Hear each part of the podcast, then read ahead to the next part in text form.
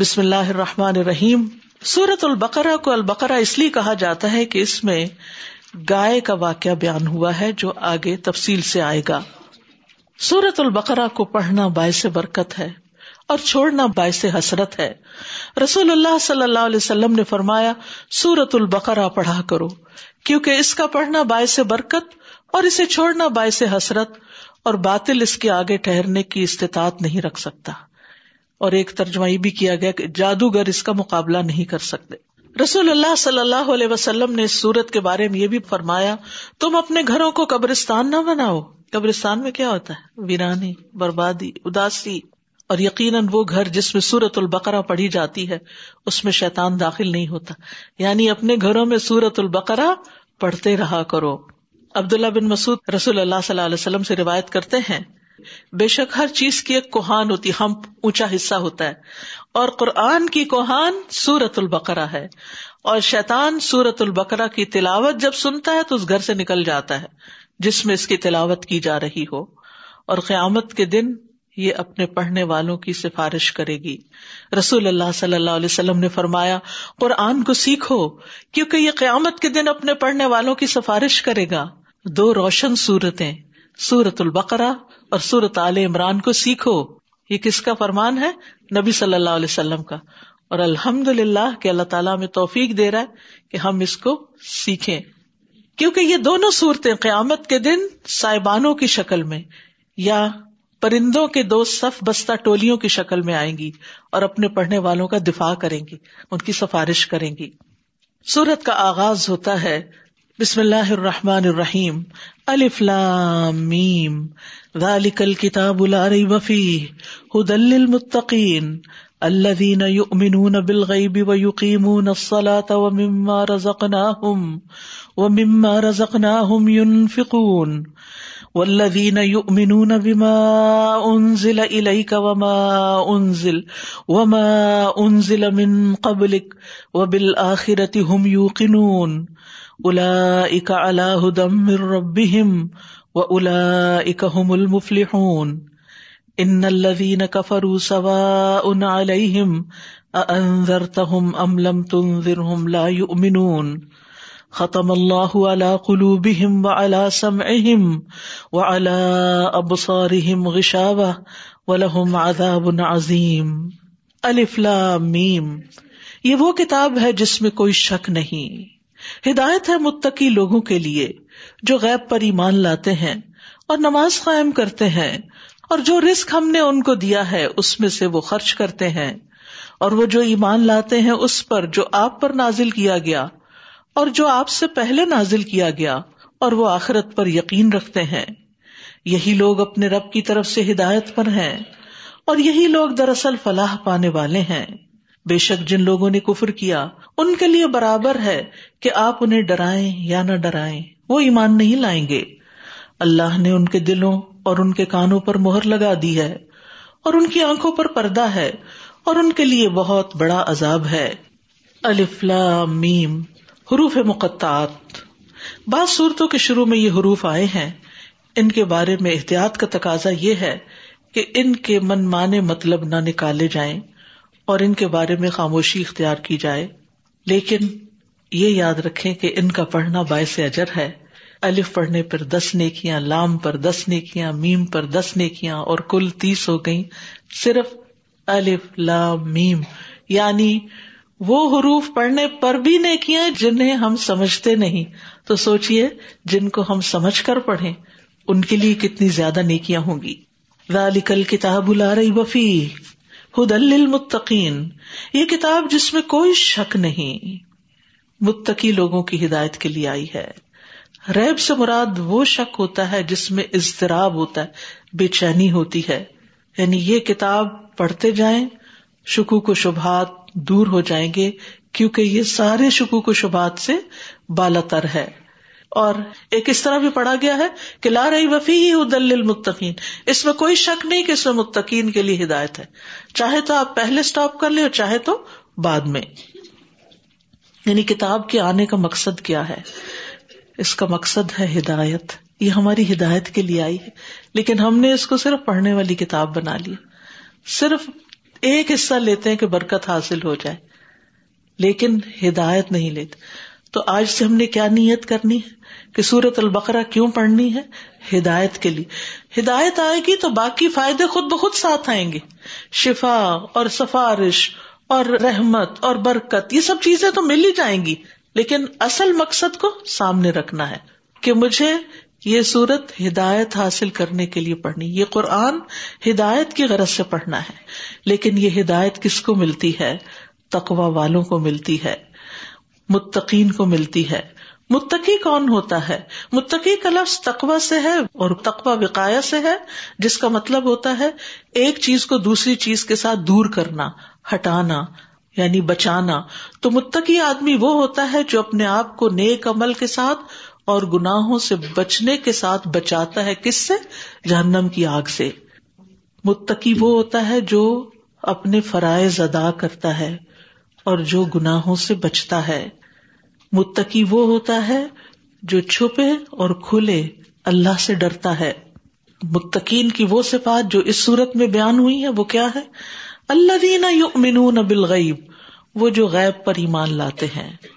اور غیب سے مراد اللہ سبحان و تعالی وہی جنت، دوزخ، فرشتے عذاب قبر اور حشر وغیرہ اور جہنم میں جو آگے مصیبتیں ہیں اور جنت میں جو نعمتیں ہیں، جن کو کسی آنکھ نے دیکھا نہیں، کسی کان نے سنا نہیں، یہ سب کچھ غیب سے تعلق رکھتے یعنی ہماری نہ آنکھیں اس کو دیکھ سکتی ہیں اور نہ ہم اس کا کسی طرح مشاہدہ کر سکتے لیکن ان چیزوں پر ایمان لاتے تو متقی کی سب سے پہلی صفت کیا ہے؟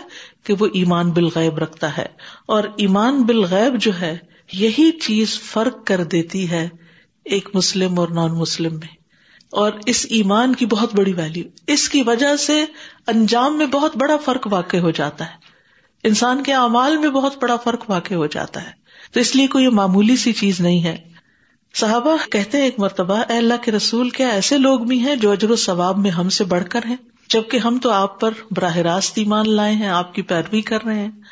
آپ نے فرمایا، بھلا تم کیوں نہ ایمان لاتے؟ تمہیں کس چیز نے روکا ہوا ہے؟ جبکہ اللہ کے رسول تمہارے اندر موجود ہیں۔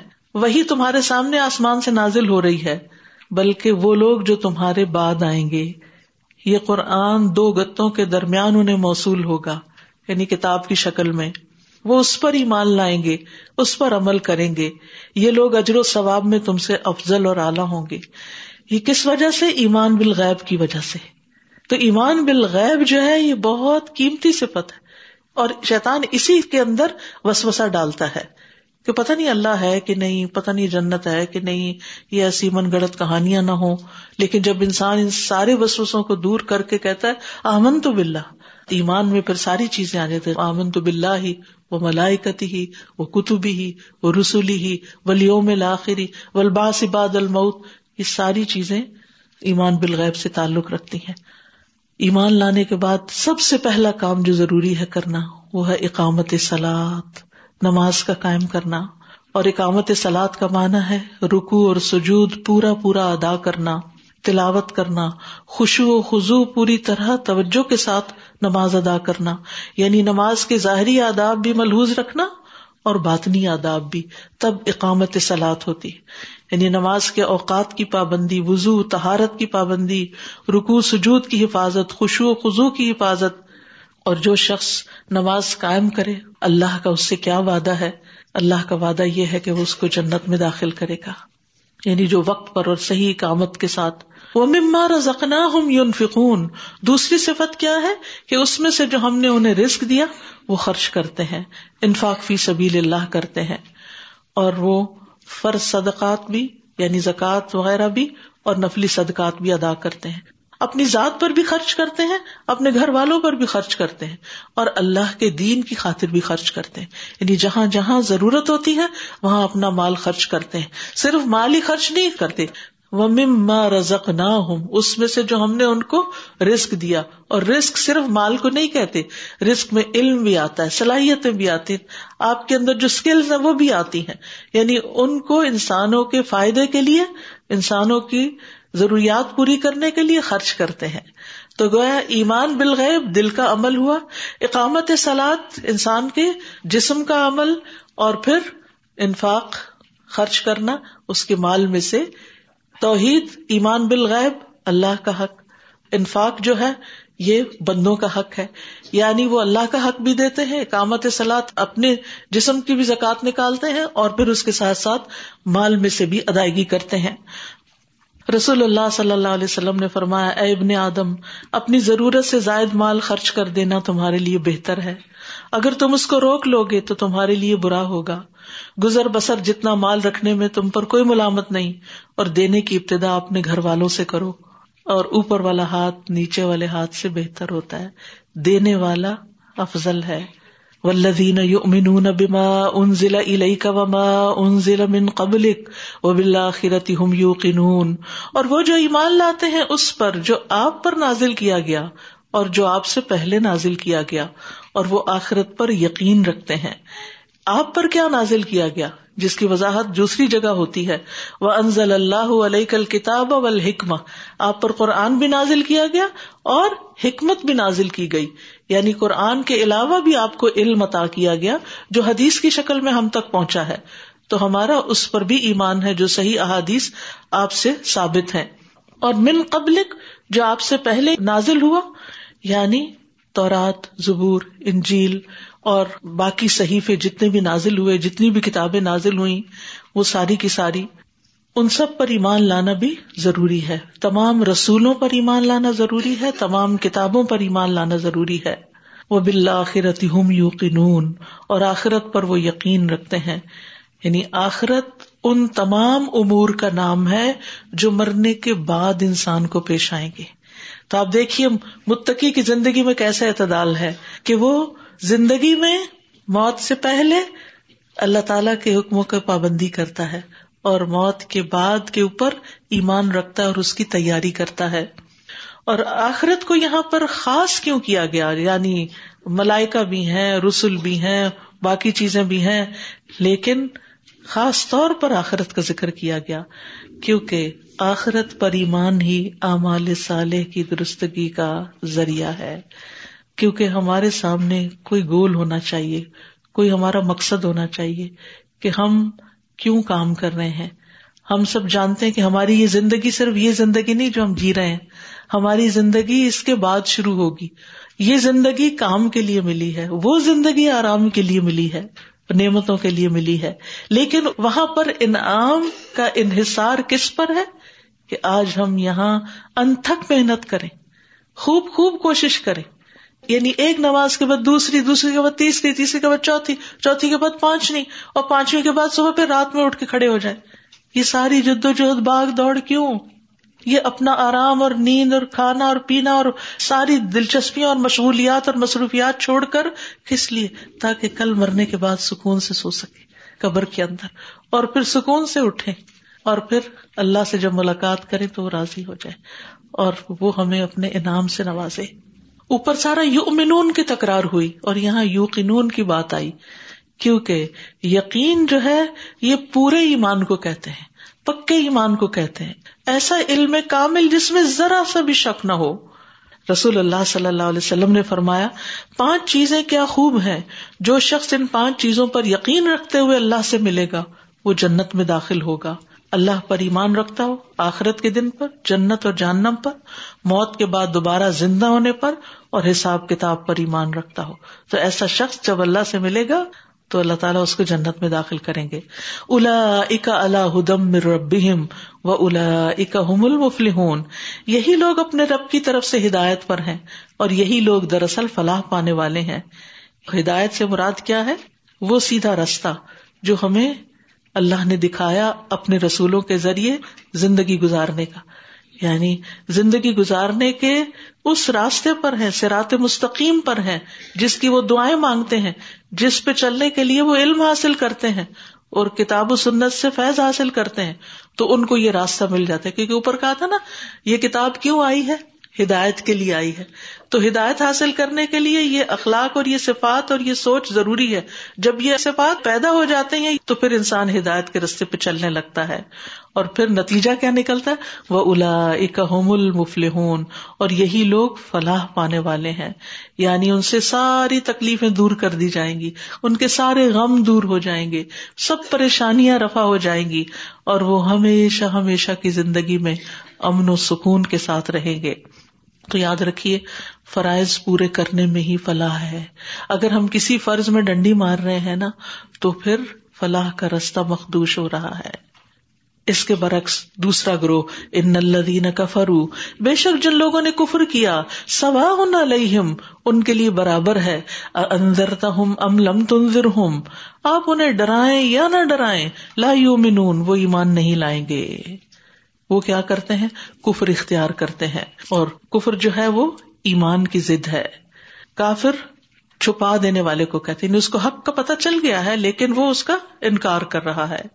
اور انذار کا مطلب ہوتا ہے کسی کو آگاہ کر دینا کہ دیکھو، اگر تم نے یہ کام کیا تو اس کے یہ کانسیکوینس ہوں گے، اور یہ نہیں کیا تو اس کا یہ نتیجہ نکلے گا۔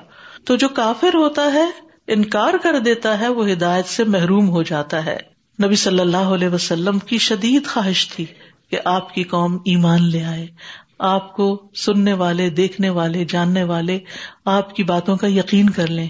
کچھ لوگوں نے یقین کر لیا اور کچھ نہیں مانے، اور جو نہیں مانے بد نصیبی انہیں کی ہوئی، کیونکہ پھر اللہ نے ان کے دلوں پہ مہر لگا دی اور ان سے ہدایت کی توفیق چھین لی۔ کیونکہ ایمان صرف اللہ کے محبوب لوگوں کو نصیب ہوتا ہے، جن کو اللہ پسند کرتا ہے۔ رسول اللہ صلی اللہ علیہ وسلم نے فرمایا، یقیناً اللہ نے تمہارے درمیان اخلاق کو اسی طرح تقسیم کیا ہے، جس طرح رسک تقسیم کیا ہے۔ اور بے شک اللہ جسے پسند کرتا ہے، اسے بھی دنیا دیتا ہے۔ اور جس کو ناپسند کرتا ہے، اسے بھی دیتا ہے۔ لیکن ایمان صرف اس کو عطا کرتا ہے جسے وہ پسند کرتا ہے۔ اور اسی وجہ سے بعض لوگ بڑی لیٹ ایج میں ایمان لے آتے ہیں۔ مرنے سے پہلے ایمان لے آتے ہیں۔ اب اللہ ہی راز جانتا ہے کہ ان کے اندر کون سی ایسی خوبی تھی کہ مرنے سے پہلے اللہ نے ان کو ہدایت نصیب کر دی، ایمان کی توفیق دے دی۔ لیکن کچھ لوگوں کو یہ توفیق نہیں ہوتی۔ کیوں نہیں ہوتی؟ کیونکہ اللہ ان سے ناراض ہو جاتا ہے۔ اللہ تعالی ہر انسان کو حق پہچاننے کے لیے بہت سی نشانیاں دکھاتا ہے۔ یہ زمین و آسمان بہت بڑی بڑی نشانیاں ہیں۔ لیکن جو شخص دیکھنے کے باوجود بھی اندھا بن جائے تو پھر اس سے وہ توفیق چھین لی جاتی ہے۔ اسی لیے فرمایا، اللہ نے ان کے دلوں اور ان کے کانوں پر مہر لگا دی اور ان کی آنکھوں پر پردہ ہے اور ان کے لیے بہت بڑا عذاب ہے۔ یعنی ان کی آنکھوں، ان کی نگاہوں پر ایسا پردہ ہے جو انہیں حق دیکھنے نہیں دیتا۔ کانوں پہ ایسا پردہ ہے کہ ان کو حق بات سننی اچھی نہیں لگتی۔ وہ سن بھی لیں تو دل کے اندر نہیں جاتی۔ اور پھر ان کے دلوں پر بھی مہر لگ چکی ہے، کیونکہ گناہوں نے دلوں کو سیاہ کر دیا ہے۔ ان کے دلوں پر زنگ لگ چکا ہے، لہذا اب یہ ایمان نہیں لائیں گے۔ اور ان کا انجام کیا ہے؟ ولہم عذاب عظیم ان کے لیے بہت بڑا عذاب ہے، کہ جس سے بڑے عذاب کے بارے میں کوئی سوچ بھی نہیں سکتا۔ اس کے برعکس تیسرا گروہ وہ ہے جو ظاہر میں ایمان لاتا ہے اور اندر اس کے کفر ہے۔ ومن الناس من يقول آمنا بالله وباليوم الآخر وما هم بمؤمنين۔ اور لوگوں میں سے کچھ ایسے بھی ہیں جو کہتے ہیں، ہم اللہ اور آخرت کے دن پر ایمان لائے، حالانکہ وہ مومن نہیں۔ وہ جھوٹ بولتے ہیں۔ وہ صرف دکھاوے کا ایمان لائے ہیں۔ جن کے دل یقین نہیں رکھتے، جن کے اندر ایمان نہیں اترا ہوا، جن کو منافق کہا جاتا ہے۔ مکہ میں منافقین نہیں تھے۔ نبی صلی اللہ علیہ وسلم جب مدینہ تشریف لائے اور خاص طور پر جنگ بدر میں جب عظیم الشان کامیابی حاصل ہوئی، تو اس وقت ایک گروہ ایسا پیدا ہو گیا مدینہ میں کہ جو مسلمانوں سے اب اپنی جان مال کی حفاظت چاہتا تھا۔ تو ان کو خوش کرنے کے لیے، ان کو دکھانے کے لیے اوپر اوپر سے اسلام لے آئے۔ جن میں سب سے بڑا ان کا سردار عبد اللہ بن ابئی تھا اور پھر اس کے ساتھ اس کی ایک پوری جماعت تھی۔ ایمان جو ہوتا ہے وہ تصدیق کرنے کو کہتے ہیں یعنی دل میں پورا یقین رکھنا، عقیدہ رکھنا، زبان سے اقرار کرنا اور آزاد سے عمل کرنا۔ لیکن منافق جو ہوتا ہے وہ صرف زبان سے کرتا ہے۔ اس کا دل نہیں مانتا اور بعضوں کا دل کسی حد تک مانتا بھی ہے تو عمل اس کے بالکل برخلاف ہوتا ہے۔ عمل نہیں کرتا وہ۔ تو منافقت دو طرح کی ہوتی۔ ایک عقیدے کی منافقت کے اندر سے پکا کفر ہے۔ جیسے عبداللہ بن ابئی اور اس کے ساتھی تھے۔ ایسے لوگ کو اعتقادی منافق کہتے ہیں۔ اور کچھ لوگ ہوتے ہیں جو دل سے مان لیتے ہیں، زبان سے بھی کہتے ہیں، لیکن ان کے اندر سستی ہوتی ہے، غفلت ہوتی ہے۔ اور ان کا عمل ان کی زبان کا ساتھ نہیں دیتا۔ کال اور فیل میں تضاد ہوتا ہے۔ یہ عملی منافقت ہوتی ہے۔ اس سے بھی ڈرایا گیا ہے۔ اس سے بھی بچنے کے لیے کہا گیا ہے۔ رسول اللہ صلی اللہ علیہ وسلم نے فرمایا، اے ان لوگوں کی جماعت جو صرف اپنی زبان سے ایمان لائے ہو، ان کے دلوں میں ایمان داخل نہیں ہوا۔ مسلمانوں کی غیبت مت کیا کرو۔ تو غیبت کرنا کیا ہے پھر؟ اور نہ ان کی عزت و آبرو کے در پہ ہو۔ اس لیے کہ جو کسی کی عزت کے درپے ہوتا ہے، اللہ اس کی عزت کے درپے ہو جاتا ہے۔ اور اللہ جس کی عزت کے درپے ہو جائے، اس کو اس کے گھر میں رسوا کر دیتا ہے۔ تو یاد رکھیے کہ ہر طرح کے نفاق سے بچنے کی دعا کرنی چاہیے۔ صحابہ کرام اپنے اوپر نفاق سے ڈرتے تھے کہ کہیں ہمارا نام نہ منافقوں میں شامل ہو۔ تو اعتقادی منافق تو جہنم کے سب سے نچلے گڑے میں ہوگا۔ لیکن جو عملی نفاق اختیار کرتا ہے وہ کبیرہ گناہ کا ارتقاب کرتا ہے۔ یعنی جس کا عمل اس کے کال کے مطابق نہیں ہوتا۔ عقیدے کا نفاق کفر اکبر ہوتا ہے جو ملت سے باہر نکال دیتا ہے، جس میں رسولوں کی تقزیب اللہ کی لائی ہوئی شریعت کی تقزیب رسولوں سے بغض رکھنا، رسول کی لائی ہوئی کسی چیز سے بغض رکھنا، رسول کے دین کے مرتبے کے گرنے پر خوش ہونا، یا دین کی کامیابی کو ناپسند کرنا۔ اور عملی نفاق جو کفر اثر ہوتا ہے، انسان کو مسلمان تو نہیں دیتا ملت سے باہر نہیں کرتا۔ لیکن یہ بہت بڑا جرم اور گناہ عظیم ہے۔ اور اس کی علامات بتائی گئی ہیں۔ وہ کیا ہے؟ رسول اللہ صلی اللہ علیہ وسلم نے فرمایا، جس میں یہ چار باتیں ہوں، وہ خالص منافق ہوگا۔ اور جس میں ان میں سے کوئی ایک بھی ہوگی، اس میں نفاق کی ایک خصلت ہوگی۔ یہاں تک کہ وہ اسے چھوڑ دے۔ وہ کون سی ہیں؟ جب اس کے پاس امانت رکھی جائے تو خیانت کرے۔ امانت کو نہ سنبھالے۔ جب بات کرے تو جھوٹ بولے۔ جب عہد کرے تو دغا بازی کرے، توڑ دے۔ اور جب جھگڑا کرے تو بےحدا گوئی کرے، لڑائی جھگڑے پہ اتر آئے، بدتمیزی پہ اتر آئے، بد اخلاقی پہ اتر آئے، گالیاں دینا شروع کر دے۔ گالی دینا بھی نفاق کی علامت ہے۔ تو اس سے ڈرنا چاہیے۔ ہمیں اپنے اخلاق کو بھی بہتر کرنا ہے۔ اور منافقین کی اور کیا علامت ہے؟ جسے نماز میں سستی کرتے ہیں۔ صدقہ دینا ان پہ بڑا بھاری ہوتا ہے۔ تو ان ساری ٹریڈس کو جو قرآن میں اور سنت میں بیان کی گئی ہیں، ان کو سامنے رکھ کے اپنے اندر دیکھنا چاہیے کہ کہیں ہمارے اندر تو کوئی ایسی چیز نہیں۔ اور ایک ایک کر کے اس کو اپنے اندر سے نکالنا چاہیے۔ پھر فرمایا یو اللہ ولدین امن وہ اللہ کو دھوکا دیتے ہیں اور ان لوگوں کو جو ایمان لائے۔ کیا کہ کے زبان سے اسلام کا اظہار کر کے، وما یخدون اللہ انفسہم، وما یشورون اور نہیں وہ دھوکا دیتے، مگر اپنے آپ ہی کو، اور وہ اس کا شعور بھی نہیں رکھتے۔ انہیں احساس بھی نہیں کہ وہ کیا کر رہے ہیں۔ یعنی اسلام کا اظہار کر کے اپنے خون اور مال بچا لیتے ہیں۔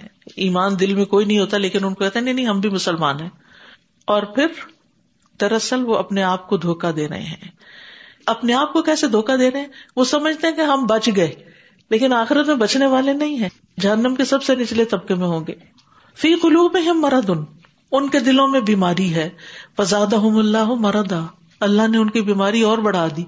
یہ کون سی بیماری ہے؟ کفر کی بیماری، نفاق کی بیماری، شکوک و شبہات کی بیماری، خواہشات کی بیماری یعنی کہ خواہشات دل پہ چھائی ہوئی ہیں، جس کی وجہ سے وہ دین کی طرف نہیں آتے۔ فزاد اللہ مردا تو اللہ نے ان کی بیماری اور بڑھا دی۔ یعنی جب دنیا کی محبت کی بیماری دل میں آ جاتی ہے، تو پھر انسان آخرت سے غافل ہو جاتا ہے۔ آخرت کی فکر چھوڑ دیتا ہے۔ آخرت کو بھول کر کام کرتا ہے۔ تو دنیا کی طرف جھکاؤ جو ہے، یہ دراصل دل کی بیماری ہے۔ کہ سارے فائدے انسان بس دنیا ہی کے حاصل کرنا چاہتا ہے اور اپنی آخرت کو بھول جاتا ہے۔ تو جب کوئی شخص اللہ سے محبت نہیں کرتا، اللہ کو چھوڑ دیتا، اللہ کی طرف سے پیٹ پھیر لیتا ہے، دین کی طرف سے پیٹ پھیر لیتا ہے، نیکی کے کام چھوڑ دیتا ہے، اور صرف دنیا دنیا دنیا، تو پھر کیا ہوتا ہے؟ اللہ سبحان و تعالیٰ ان کو، ان کے نفسوں کے حوالے کر دیتا ہے۔ ان کی پریشانیوں کو جمع کر دیتا ان پر، اس میں اضافہ کر دیتا ہے۔ وہ ان پریشانیوں سے نکل ہی نہیں سکتے کہ دین کو سیکھیں یا دین پر عمل کریں۔ نتیجہ کیا ہوتا ہے؟ کہ وہ اسی حال میں دنیا سے چلے جائیں گے اور ان کے لیے دردناک عذاب ہے۔ دیکھیے، جب اللہ کے سامنے ہم جائیں گے تو اللہ تعالیٰ ہم سے یہ تو نہیں پوچھیں گے تو ہم کتنا مال کما کے آئے، کتنا بڑا گھر بنایا تھا، کتنے زیورات تھے تمہارے پاس، تمہارے کلوزٹ میں کتنے جوڑے تھے، کتنی گاڑیاں تھیں۔ کیا ہم سے یہ دیکھا جائے گا؟ کیا اس بنا پر ہمیں کوئی عزت اور مرتبہ اور مقام ملے گا؟ جب ہم ان چیزوں کی بنا پر لوگوں کی نظروں میں عزت حاصل کرنا چاہتے ہیں اور اللہ کو بھول جاتے ہیں، تو پھر اللہ کے ہاں تو یہ معیار نہیں ہے عزت کا۔ اللہ کے یہاں عزت کا معیار کیا ہے؟ تقوا ہے۔ کہ تم میں سے اللہ سے کون ڈرتا تھا؟ اور اللہ سے ڈر کر اس نے حرام چھوڑا کہ نہیں؟ حتیٰ کہ شبے والی چیزیں بھی چھوڑی کہ نہیں؟ کیونکہ تقوا کیا ہے؟ کہ اللہ کے ڈر سے شک و شبے والی چیز بھی چھوڑ دینا۔